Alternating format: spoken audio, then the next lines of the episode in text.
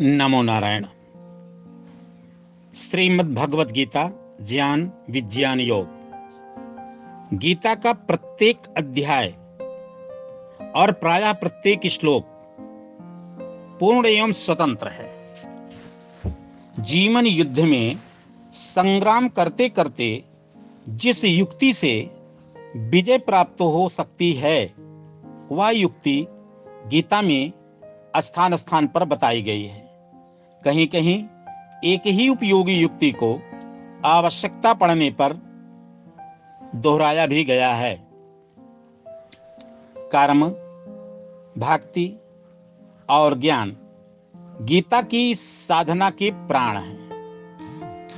इन तीनों में से किसी भी अवस्था में किसी एक को दूसरे से पृथक नहीं किया जा सकता। ये कहना असंगत है कि गीता के प्रथम छाध्यायों में कर्मयोग है। दूसरे छाध्यायों में भक्ति और तीसरे छाध्यायों में ज्ञान है। गीता में सर्वत्र कर्म, भक्ति और ज्ञान का योग है। कहीं कर्म करते समय भक्ति और ज्ञान के योग का आदेश है तो कहीं भक्ति के लिए ज्ञान और कर्म की शिक्षा है। और कहीं ज्ञान के लिए कर्म और भक्ति का उपदेश।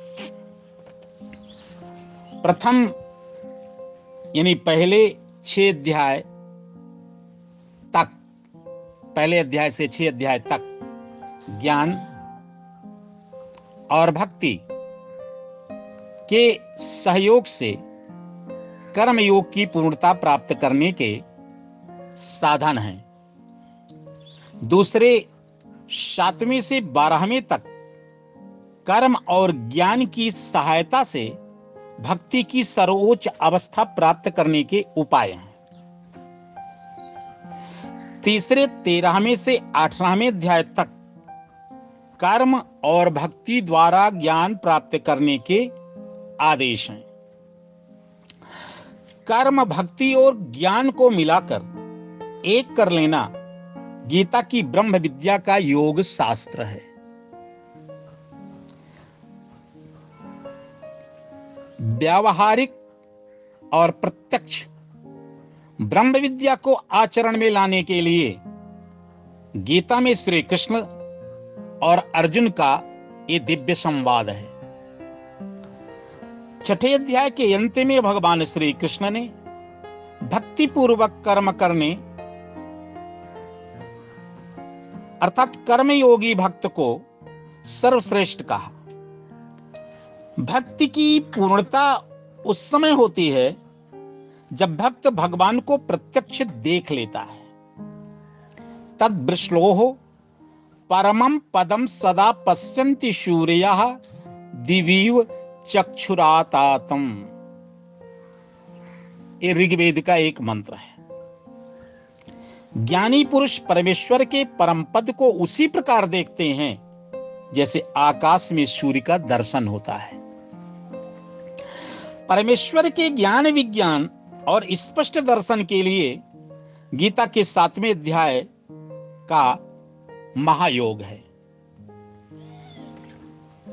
अपने प्रिय सखा अर्जुन के संदेह को दूर करने के लिए भगवान श्री कृष्ण ने योगी की उत्तरोत्तर प्रगति का संदेश दिया है।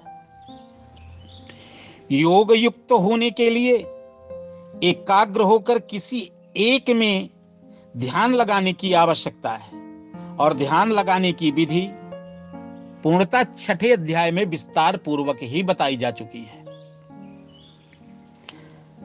ध्यान किसका और क्यों करना चाहिए? इसका ज्ञान सातवें अध्याय में है, क्योंकि ये विषय सातवें अध्याय का है। सर्वत्र समान रूप से व्यापक प्रभु प्रेम से प्रकट होते हैं। प्रेम परमेश्वर की विशुद्ध भक्ति का नाम है। मन की निश्चल अवस्था में प्रेम ही परमेश्वर है। परमेश्वर और प्रेम का एक रूप हो जाने पर प्रेमी और प्रियतम दो होते हुए भी एक हो जाते हैं। मनुष्यता और प्रेम का अनन्य संबंध है। प्रेम में कहीं कष्ट नहीं होता। प्रेम कभी नष्ट नहीं होता। उत्कृष्ट प्रेम प्रकट होकर बोलता नहीं, हृदय से जाना जाता है। परमात्मा प्रेम का भूखा है। पूजा का नहीं, भगवान महादेव शिव ने अपना अनुभव कहा, जिसे गोस्वामी तुलसीदास जी ने लिखा, उमा जोग जप दान तप, नाना व्रत मखनीम, राम कृपा नहीं करही अस, जस निस केवल प्रेम।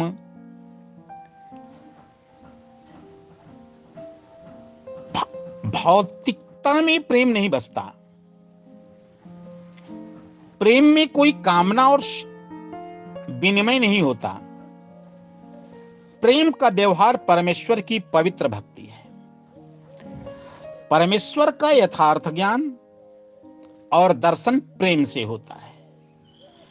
प्रेमी किसी भी अवस्था में अपने प्रीतम से मन नहीं हटाता। उसी का आश्रय लिए रहता है।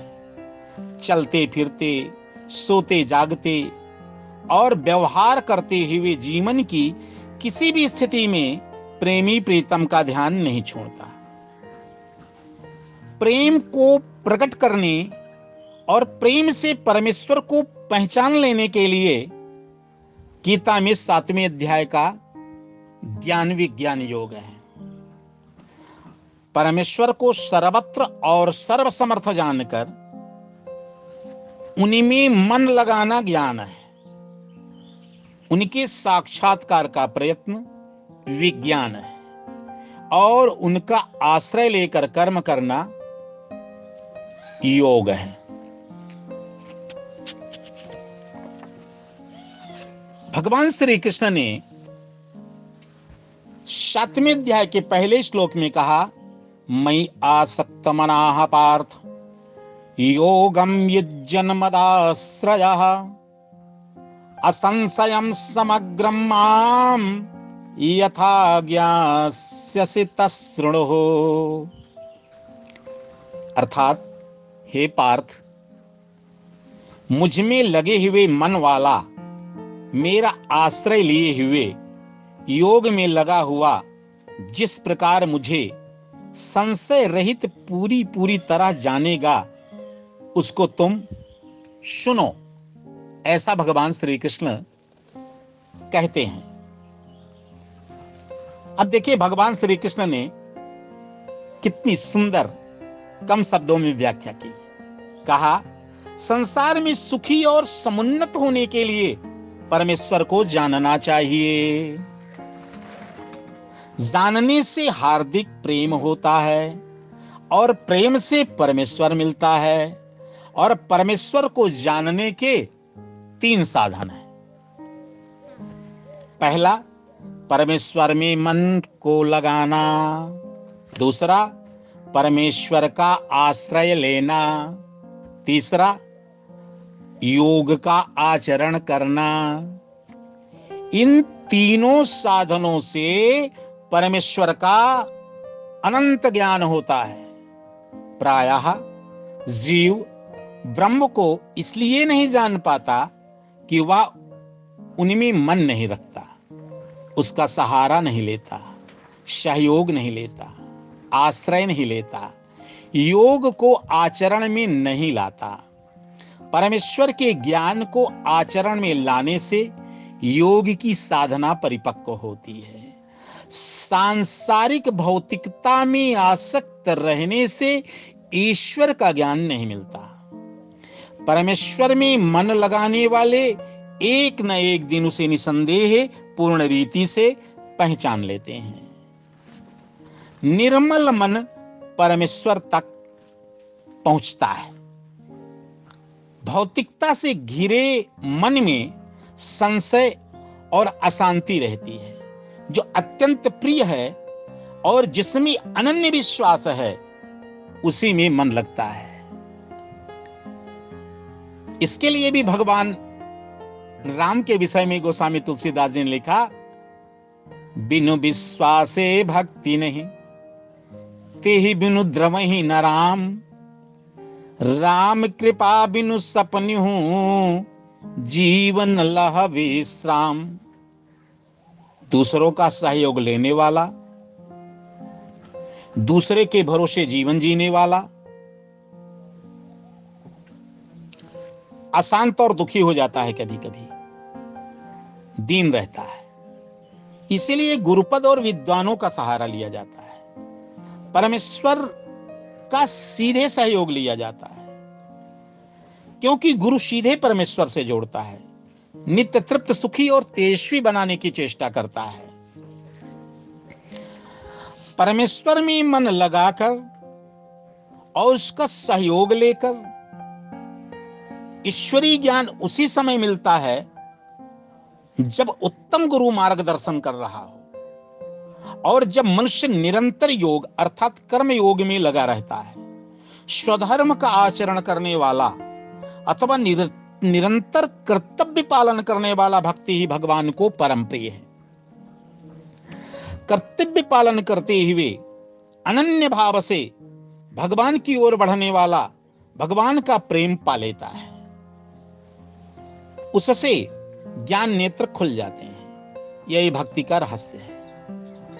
इस रहस्य का उद्घाटन करने के लिए भगवान कृष्ण ने गीता के सातवें अध्याय के दूसरे श्लोक में कहा, ज्ञानम ते अहम सविज्ञानम इदम वक्ष्याम्य शेषतः ज्ञात्वा न भूयः अन्यत ज्ञातव्यम अवशिष्यते। वाह मैं विज्ञान सहित तेरे लिए इस ज्ञान को पूर्ण रूप से कहूँगा, जिसको जानकर संसार में फिर कुछ जानने योग रहेगा ही नहीं, ऐसा भगवान श्री कृष्ण अर्जुन से कहते हैं। दबाव के साथ। सुंदर शब्द। कहते हैं कि ज्ञान और विज्ञान को भली प्रकार जान लेने पर फिर कुछ जानना शेष नहीं रह जाएगा। परमेश्वर प्रकृति और पदार्थों को जान लेने का नाम ज्ञान है। परमेश्वर प्रकृति और पदार्थों को जान लेने का नाम ज्ञान है। वेद, वेदांग और संपूर्ण भौतिक और रसायन शास्त्र, भूगोल, खगोल आदि विद्याओं को जानने को भी ज्ञान ही कहते हैं। विद्याओं को जानने पर जानकर, अगर हमने सारी विद्याएँ जान ली और उसको जानकर, उनसे रचनात्मक कर्म करने का जो कार्य है, वो विज्ञान है, उसे विज्ञान कहते हैं। समस्त विद्याओं को जानकर, उनसे रचनात्मक कर्म करने को विज्ञान कहते हैं। ज्ञान उसी समय पूर्ण माना जाता है, जब उसके साथ विज्ञान हो। आचरण विहीन ज्ञान से सुख नहीं मिलता।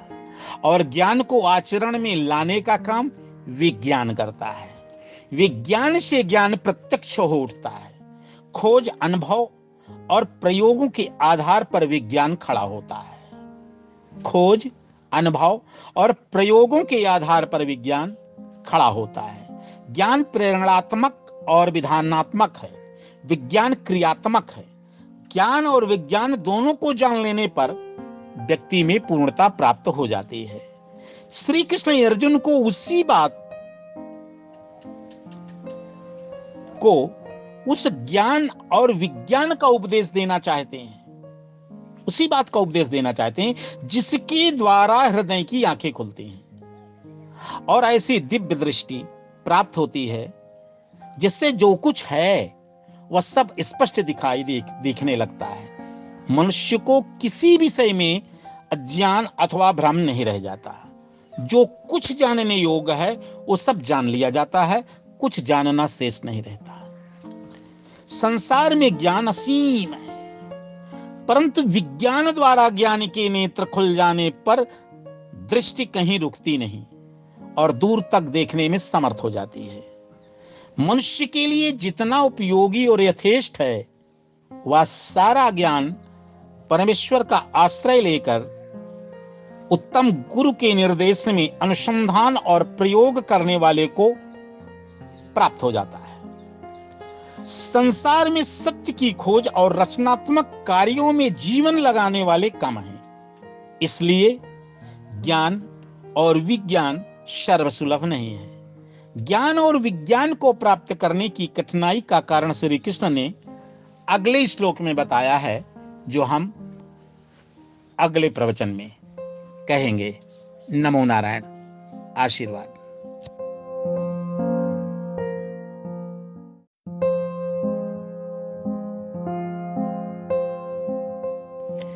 नमो नारायण। श्रीमद् भगवत गीता ज्ञान विज्ञान योग।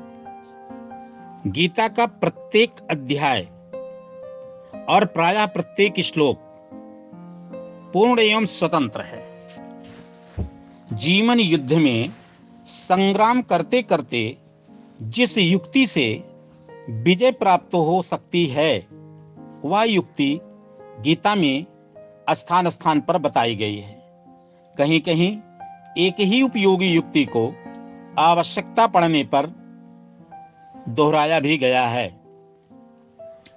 कर्म, भक्ति और ज्ञान गीता की साधना के प्राण हैं। इन तीनों में से किसी भी अवस्था में किसी एक को दूसरे से पृथक नहीं किया जा सकता। ये कहना असंगत है कि गीता के प्रथम छाध्यायों में कर्मयोग है। दूसरे छाध्यायों में भक्ति और तीसरे छाध्यायों में ज्ञान है। गीता में सर्वत्र कर्म भक्ति और ज्ञान का योग है। कहीं कर्म करते समय भक्ति और ज्ञान के योग का आदेश है तो कहीं भक्ति के लिए ज्ञान और कर्म की शिक्षा है और कहीं ज्ञान के लिए कर्म और भक्ति का उपदेश। प्रथम, यानी पहले छह अध्याय पहले अध्याय से छह अध्याय तक ज्ञान और भक्ति के सहयोग से कर्म योग की पूर्णता प्राप्त करने के साधन है।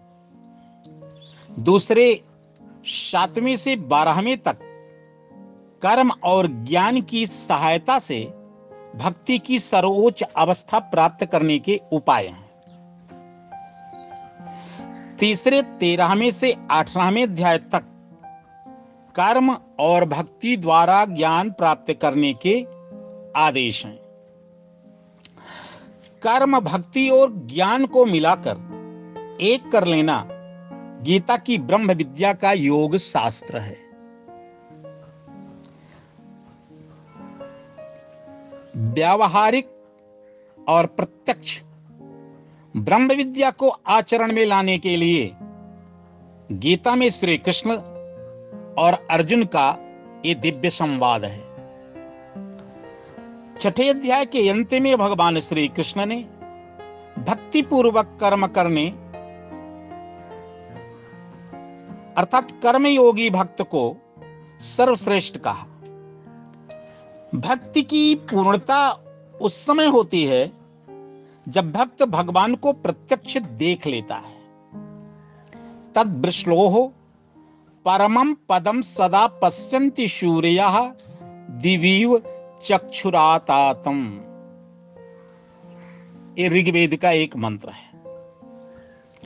ज्ञानी पुरुष परमेश्वर के परम पद को उसी प्रकार देखते हैं, जैसे आकाश में सूर्य का दर्शन होता है।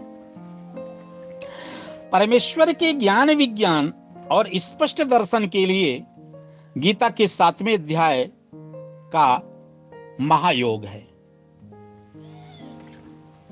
अपने प्रिय सखा अर्जुन के संदेह को दूर करने के लिए भगवान श्री कृष्ण ने योगी की उत्तरोत्तर प्रगति का संदेश दिया है। योग युक्त होने के लिए एकाग्र होकर किसी एक में ध्यान लगाने की आवश्यकता है। और ध्यान लगाने की विधि पूर्णता छठे अध्याय में विस्तार पूर्वक ही बताई जा चुकी है। ध्यान किसका और क्यों करना चाहिए? इसका ज्ञान सातवें अध्याय में है, क्योंकि यह विषय सातवें अध्याय का है। सर्वत्र समान रूप से व्यापक प्रभु प्रेम से प्रकट होते हैं। प्रेम परमेश्वर की विशुद्ध भक्ति का नाम है। मन की निश्चल अवस्था में प्रेम ही परमेश्वर है। परमेश्वर और प्रेम का एक रूप हो जाने पर प्रेमी और प्रियतम दो होते हुए भी एक हो जाते हैं। मनुष्यता और प्रेम का अनन्य संबंध है। प्रेम में कहीं कष्ट नहीं होता। प्रेम कभी नष्ट नहीं होता। उत्कृष्ट प्रेम प्रकट होकर बोलता नहीं, हृदय से जाना जाता है। परमात्मा प्रेम का भूखा है। पूजा का नहीं, भगवान महादेव शिव ने अपना अनुभव कहा, जिसे गोस्वामी तुलसीदास जी ने लिखा, उमा जोग जप दान तप, नाना व्रत मखनीम, राम कृपा नहीं करही अस। जस निस केवल प्रेम।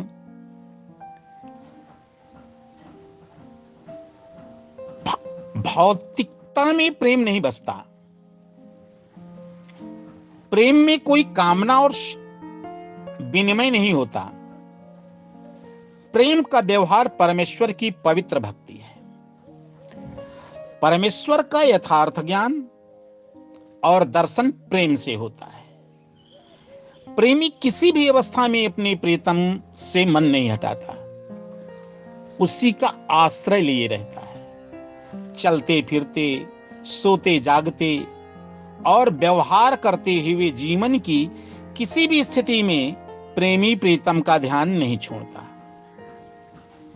प्रेम को प्रकट करने और प्रेम से परमेश्वर को पहचान लेने के लिए गीता में सातवें अध्याय का ज्ञान विज्ञान योग है। परमेश्वर को सर्वत्र और सर्वसमर्थ जानकर उन्हीं में मन लगाना ज्ञान है। उनके साक्षात्कार का प्रयत्न विज्ञान है और उनका आश्रय लेकर कर्म करना योग है। भगवान श्री कृष्ण ने सातवें अध्याय के पहले श्लोक में कहा मई आसक्त मनाह पार्थ। योगम युजन मदाश्रय असंशयम समग्रम यथा ज्ञास्यसि तसृणु अर्थात, हे पार्थ मुझमें लगे हुए मन वाला, मेरा आश्रय लिए हुए योग में लगा हुआ, जिस प्रकार मुझे संशय रहित पूरी पूरी तरह जानेगा, उसको तुम सुनो। ऐसा भगवान श्री कृष्ण कहते हैं। अब देखिए, भगवान श्री कृष्ण ने कितनी सुंदर, कम शब्दों में व्याख्या की। कहा, संसार में सुखी और समुन्नत होने के लिए परमेश्वर को जानना चाहिए। जानने से हार्दिक प्रेम होता है और प्रेम से परमेश्वर मिलता है और परमेश्वर को जानने के तीन साधन है। पहला, परमेश्वर में मन को लगाना। दूसरा, परमेश्वर का आश्रय लेना। तीसरा, योग का आचरण करना। इन तीनों साधनों से परमेश्वर का अनंत ज्ञान होता है। प्रायः जीव ब्रह्म को इसलिए नहीं जान पाता कि वह उनमें मन नहीं रखता, उसका सहारा नहीं लेता, सहयोग नहीं लेता, आश्रय नहीं लेता, योग को आचरण में नहीं लाता। परमेश्वर के ज्ञान को आचरण में लाने से योग की साधना परिपक्व होती है। सांसारिक भौतिकता में आसक्त रहने से ईश्वर का ज्ञान नहीं मिलता। परमेश्वर में मन लगाने वाले एक न एक दिन उसे निसंदेह पूर्ण रीति से पहचान लेते हैं। निर्मल मन परमेश्वर तक पहुँचता है। भौतिकता से घिरे मन में संशय और अशांति रहती है। जो अत्यंत प्रिय है और जिसमें अनन्य विश्वास है, उसी में मन लगता है। इसके लिए भी भगवान राम के विषय में गोस्वामी तुलसीदास जी ने लिखा, बिनु विश्वासे भक्ति नहीं ते ही बिनु द्रव ही न राम। राम कृपा बिनु सपन हूँ, जीवन लह विश्राम। दूसरों का सहयोग लेने वाला, दूसरे के भरोसे जीवन जीने वाला अशांत और दुखी हो जाता है कभी कभी दीन रहता है। इसीलिए गुरुपद और विद्वानों का सहारा लिया जाता है। परमेश्वर का सीधे सहयोग लिया जाता है। क्योंकि गुरु सीधे परमेश्वर से जोड़ता है। नित्य तृप्त, सुखी और तेजस्वी बनाने की चेष्टा करता है। परमेश्वर में मन लगाकर और उसका सहयोग लेकर ईश्वरीय ज्ञान उसी समय मिलता है जब उत्तम गुरु मार्गदर्शन कर रहा हो और जब मनुष्य निरंतर योग अर्थात कर्म योग में लगा रहता है। स्वधर्म का आचरण करने वाला अथवा निरंतर कर्तव्य पालन करने वाला भक्ति ही भगवान को परम प्रिय है।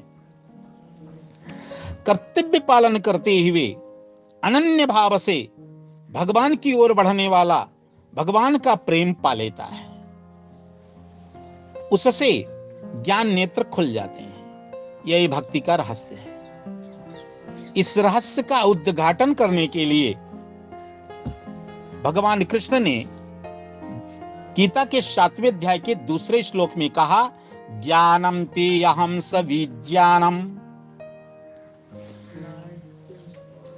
इदं वक्ष्याम्यशेषतः यज्ञात्वा न ज्ञातव्यम अवशिष्यते।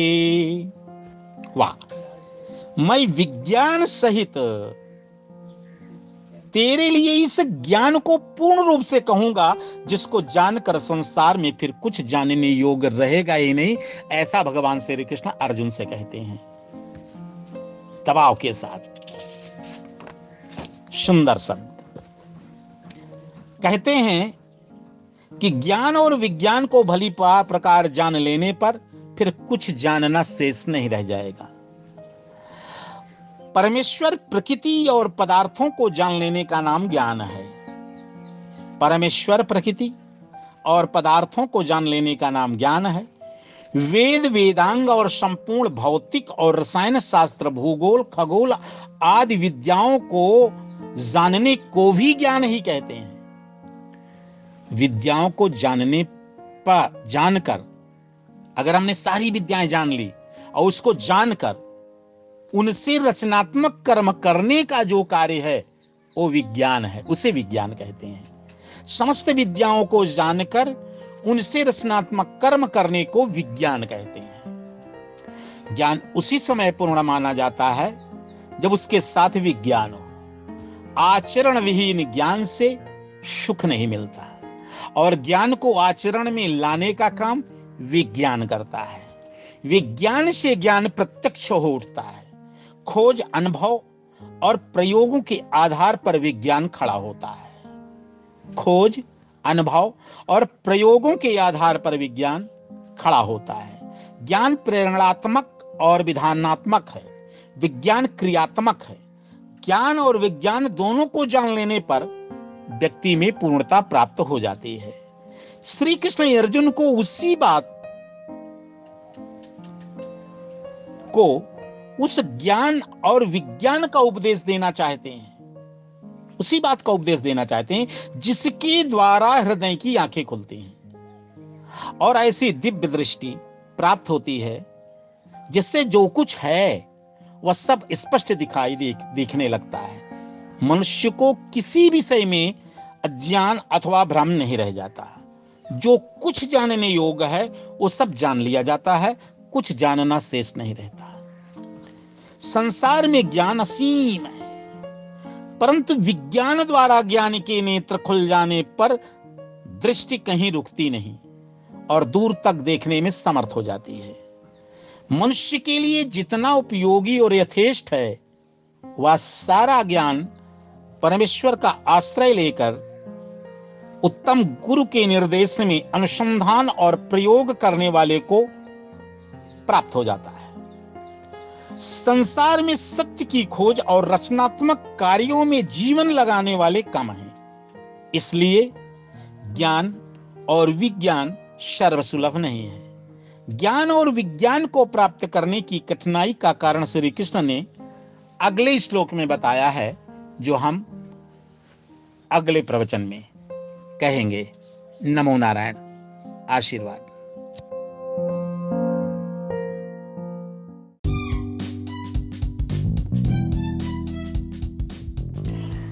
ॐ ब्रह्मानन्दं परमसुखदं केवलं ज्ञानमूर्तिं द्वन्द्वातीतं गगनसदृशं तत्त्वमस्यादिलक्ष्यम् एकं नित्यं विमलमचलं सर्वधी साक्षिभूतं भावातीतं त्रिगुणरहितम् सद्गुरुं तं नमामि। वसुदेवसुतं देवं, कंसचारोणमर्दनं, देवकी परमानन्दं, कृष्णं वंदे जगद्गुरुम् भगवान श्री कृष्ण अर्जुन से कहते हैं, ज्ञान विज्ञान योग के, अर्थात श्रीमद भगवद गीता सातवें अध्याय के पाँचवें श्लोक में अपरियमितस्त्वन्याम प्रकृतिम विद्धि में पराम जीवभूताम महाबाहो येदम धार्यते जगत। अपरयमितः तो अन्याम प्रकृतिम विद्धि में पराम जीवभूतां महाबाहो, यया धार्यते जगत। हे महाबाहो, ये तो अपरा प्रकृति है। इससे दूसरी को जीव रूप मेरी प्रका परा प्रकृति जानो, जिससे ये जगत धारण किया जाता है। भगवान कृष्ण कहते हैं प्रकृति के तत्वों का ज्ञान और प्रयोग जीवन के विकास में अत्यंत उपयोगी है। जड़ और चेतन के संयोग से संपूर्ण सृष्टि में सुंदरता, वैभव और ऐश्वर्य भर गए हैं। जो जड़ता की ओर जाता है उसे जड़ता मिलती है। चैतन्यता को अपने में भरने वाला नित्य नव प्रकृति के द्वारा प्रतत्त प्रगति तथा उन्नति को प्राप्त करता है। पंचभूतों में क्रिया शक्ति है, परंतु ज्ञान शक्ति नहीं है। मन, बुद्धि और अहंकार भी चैतन्य नहीं है। जिस प्रकार ध्वनि प्रसारक यंत्र रेडियो और ग्रामोफोन स्वयं जड़ हैं अर्थात जो भी माध्यम से आप मोबाइल टेलीविज़न कुछ भी देखते हैं ये सब जड़ हैं। पर, परंतु चैतन्य के संयोग से मधुर ध्वनि प्रकट करते हैं।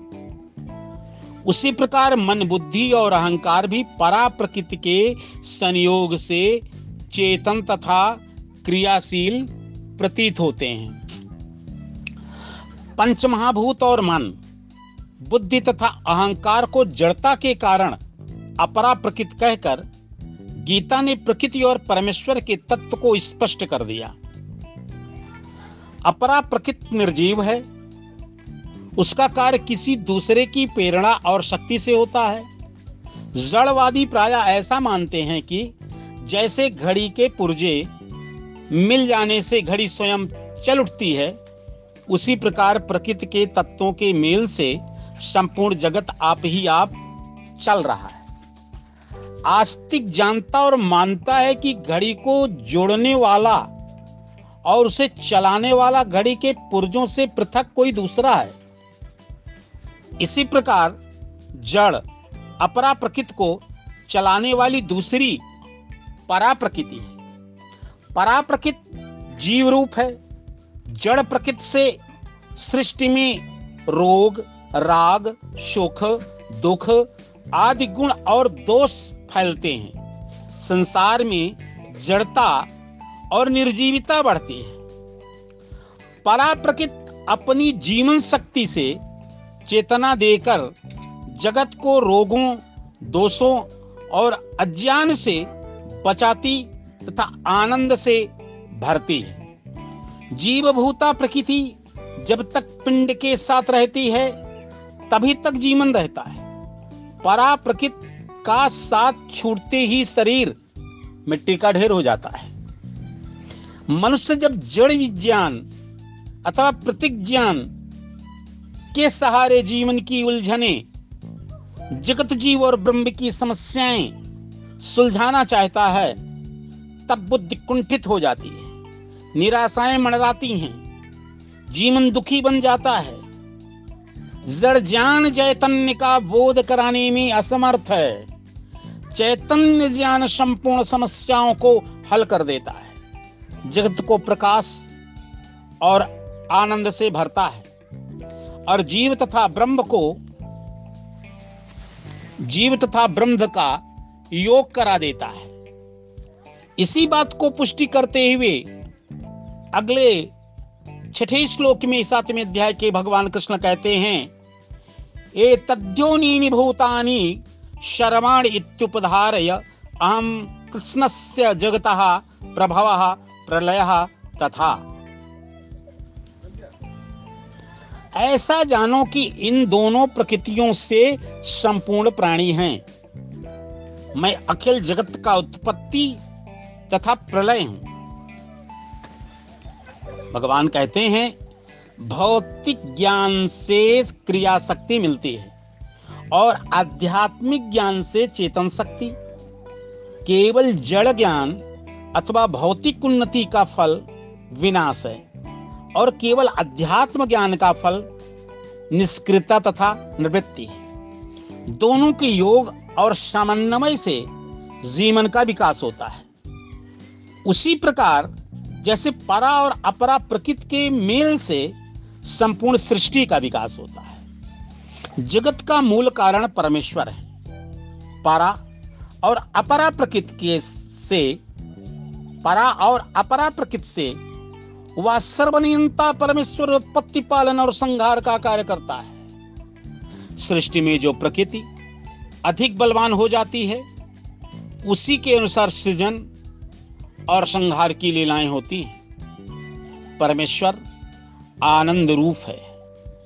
मनुष्य जब उसे छोड़कर कृत्रिम और विषय जन्य निर्जीव आनंद की ओर बढ़ता है, तभी वह दुखों की बाढ़ में डूबता चला जाता है।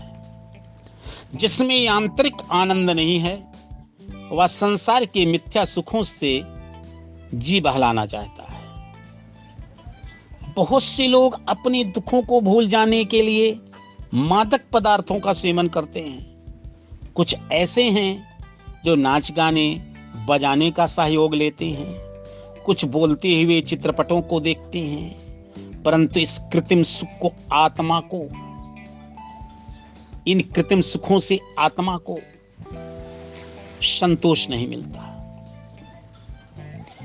ईश्वर के अभाव में मनुष्य निजानंद खोकर निरानंद हो जाता है और मिथ्या आनंदों के, मिथ्या आनंदों से आत्मा को बहलाना चाहता वह भूल जाता है कि संसार का नियंता, आनंददाता और भाग्य विधाता परमेश्वर है। उसी की ओर बढ़ने में वास्तविक सुख है। परमेश्वर सब जीवों का करता है। उसी से उसका पालन पोषण होता है। पतित और जड़ जीवन के लिए वह काल रूप है। आनंद रूप परमेश्वर को छोड़कर विषय सुख की ओर दौड़ने वालों के आत्म प्रदेश में आनंद का अकाल पड़ जाता है। काल में फंसे हुए प्राणियों का आत्मा भूखा रहता है। वे अपना जीवन व्यर्थ खो देते हैं। जो जीवों के मूल में रहने वाले परमेश्वर को कर्तव्य कर्मों का चल नहीं देते उनका जीवन मुरझाकर सूख जाता है। परमेश्वर से परे और कुछ नहीं, उसे जान लेने वाला जगत को जान लेता है। परमेश्वर का ज्ञान सब सुखों की खान है। इसका वर्णन गीता के अगले श्लोकों में किया गया है। जो हो, अब अगले उसमें बताएँगे। नमो नारायण। हरि ओम तत्सत, हरि ओम तत्सत, हरि ओम तत्सत।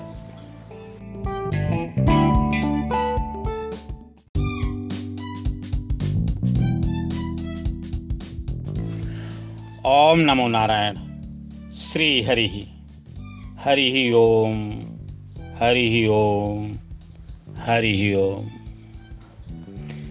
ब्रह्मानन्दं परमसुखदं केवलं ज्ञानमूर्तिं द्वन्द्वातीतं गगनसदृशं तत्त्वमस्यादिलक्ष्यम्।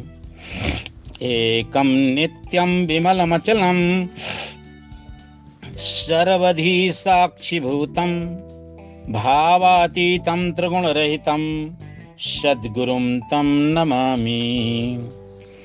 वसुदेवसुतं देवं कंसचारोणमर्दनं देवकी परमानन्दं कृष्णं वंदे जगद्गुरुम्।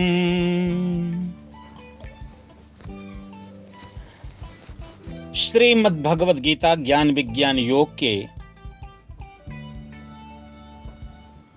सातवें अध्याय के सातवें श्लोक में भगवान श्री कृष्ण कहते हैं मत्तः परतरं नान्यत्। किञ्चिदस्ति धनञ्जय। शरमिदं प्रोक्तं सूत्रे मणिगणायु। मत्तः परतरं नान्यत्। किञ्चित् अस्ति धनञ्जय। मयि सर्वम् इदं प्रोक्तं सूत्रे मणिगणायु। हे धनंजय, मुझसे परे किंचित मात्र भी दूसरी वस्तु नहीं है। मुझसे परे किंचित मात्र भी दूसरी वस्तु नहीं है। इस संपूर्ण जगत सूत्र में मड़ियों की भांति मुझमें गुथा हुआ है। जिस प्रकार सब नदियाँ समुद्र में पहुँचती हैं इसी प्रकार जीव मात्र की अंतिम गति परमेश्वर है। अब मार्ग परमेश्वर के पास पहुँचने के लिए है। परमेश्वर से परे कुछ नहीं। धन, बल, विद्या, सुख, सौंदर्य, ऐश्वर्य, यश, मान, वैराग्य और मुक्ति आदि प्राप्तव्य पदार्थों से भी परमेश्वर परे है। परमेश्वर अपार है। नीति नीति कहकर वेदों की वाणी थक गई। उपनिषदों ने उसे सूक्ष्म से सूक्ष्म और महान से महान, अपरंपार कहकर संतोष पाया। परमेश्वर मन और बुद्धि की पहुँच से परे है। संसार की शक्ति, विभूति और नीति उस तक पहुँचने में छोटी रह जाती है। यद्यपि वो सब में है, जो उस सर्वश्रेष्ठ, सर्वनियंता, सर्वव्यापक, सर्वानंद, सर्वहितकारी, सर्वेश्वर परमेश्वर को पकड़ लेता है, यानी प्राप्त कर लेता है। सानिध्य को परमेश्वर उसका हो जाता है। संसार में परमेश्वर का प्रिय सर्वश्रेष्ठ पद और मान पाता है। धन, जन, स्त्री, पुत्र, सेवक, साथी, सबसे उसे सुख मिलता है। जगत रूपी वस्त्र का ताना बाना परमेश्वर है। सारा जगत परमेश्वर में ऐसे गुथा हुआ है, जैसे सूत्र में मड़िया जिस प्रकार सूत्र के टूट जाने से माला के दाने बिखर जाते हैं, इसी प्रकार परमेश्वर के छूट जाने से सारा जगत बिखर जाता है। जगत की माला को परमेश्वर के सूत्र में गूंथ कर पहनने वाला भाग्यवान और विजयी होता है। संसार चक्की की भांति चलता है। रात और दिन, इसके दो पाठ हैं। चक्की में पड़ जाने वाला पिस जाता है। परंतु चक्की में पड़कर भी जो कीले से लिपटा रहता है, वो पिसने से बच जाता है। संसार रूपी चक्की का कीला परमेश्वर है। सारा संसार उसी के चारों ओर चल रहा है। परमेश्वर केंद्र है और संसार परिध की भांति उस पर घूमता है। संकटों में पिसने से पहले ही उसे पकड़ लेने में भला है। उस अपरंपार का पार पाने का मार्ग अनन्य प्रेम है। अनन्य प्रेम। उसके प्रेम का रस पीने के लिए, अथवा ऐसा कहें कि उसके प्रेम का रस पीने वाले के लिए, संसार के सब रस फीके पड़ जाते हैं। प्रत्येक कर्म और प्रत्येक वस्तु में परमेश्वर का दर्शन करने वाला सदा सुखी है। वो कहाँ कहाँ है और क्या क्या है? इसका उत्तर उसी को मिलता है जो जान लेता है कि वो कहाँ नहीं है और क्या नहीं है। संपूर्ण जगत में व्याप्त परमेश्वर का दर्शन गीता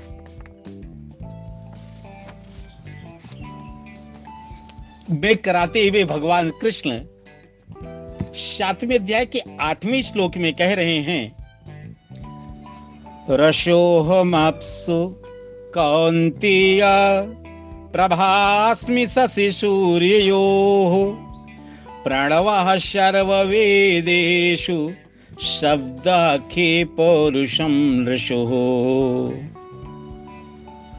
रसः अहम् अप्सु कौन्तेय, प्रभा अस्मि शशि सूर्ययो। प्रणवः सर्ववेदेषु शब्दः खे पौरुषम नृषु हे कौंतेय मैं जल में रस हूँ। चंद्रमा और सूर्य में प्रकाश हूँ। संपूर्ण वेदों में ओंकार हूँ।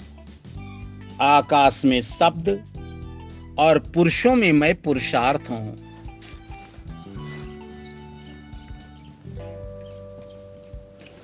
परमेश्वर जीवन और शार रूप है। परमेश्वर जीवन और शार रूप है। जल संसार में जीवन कहा जाता है। उस जीवन रूप जल में परमेश्वर रस है। जल व्यष्टि रूप है और रस समष्टि रूप में है। जो समष्टि है, वही परमेश्वर है। रस ना हो तो सब फीका औषधि, वनस्पति फल फूल भोजन आदि का महत्व रस से है। रसहीन वस्तु तामसी कही जाती है। वाणी का मूल्य रस, काव्य की कसौटी रस, जिसमें परमेश्वर जितना अधिक है, उसमें उतना ही रस अधिक है। रस अहम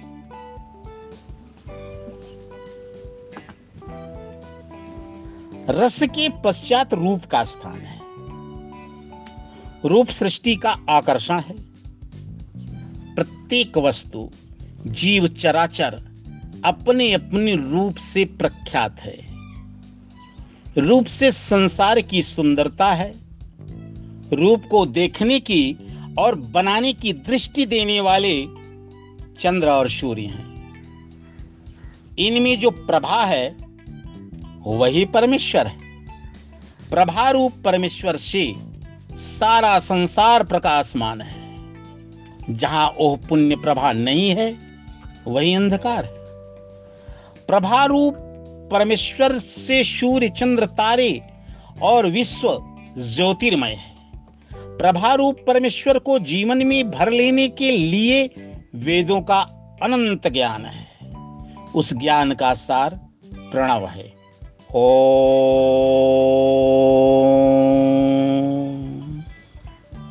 वेदों में परमेश्वर प्रणव रूप में है।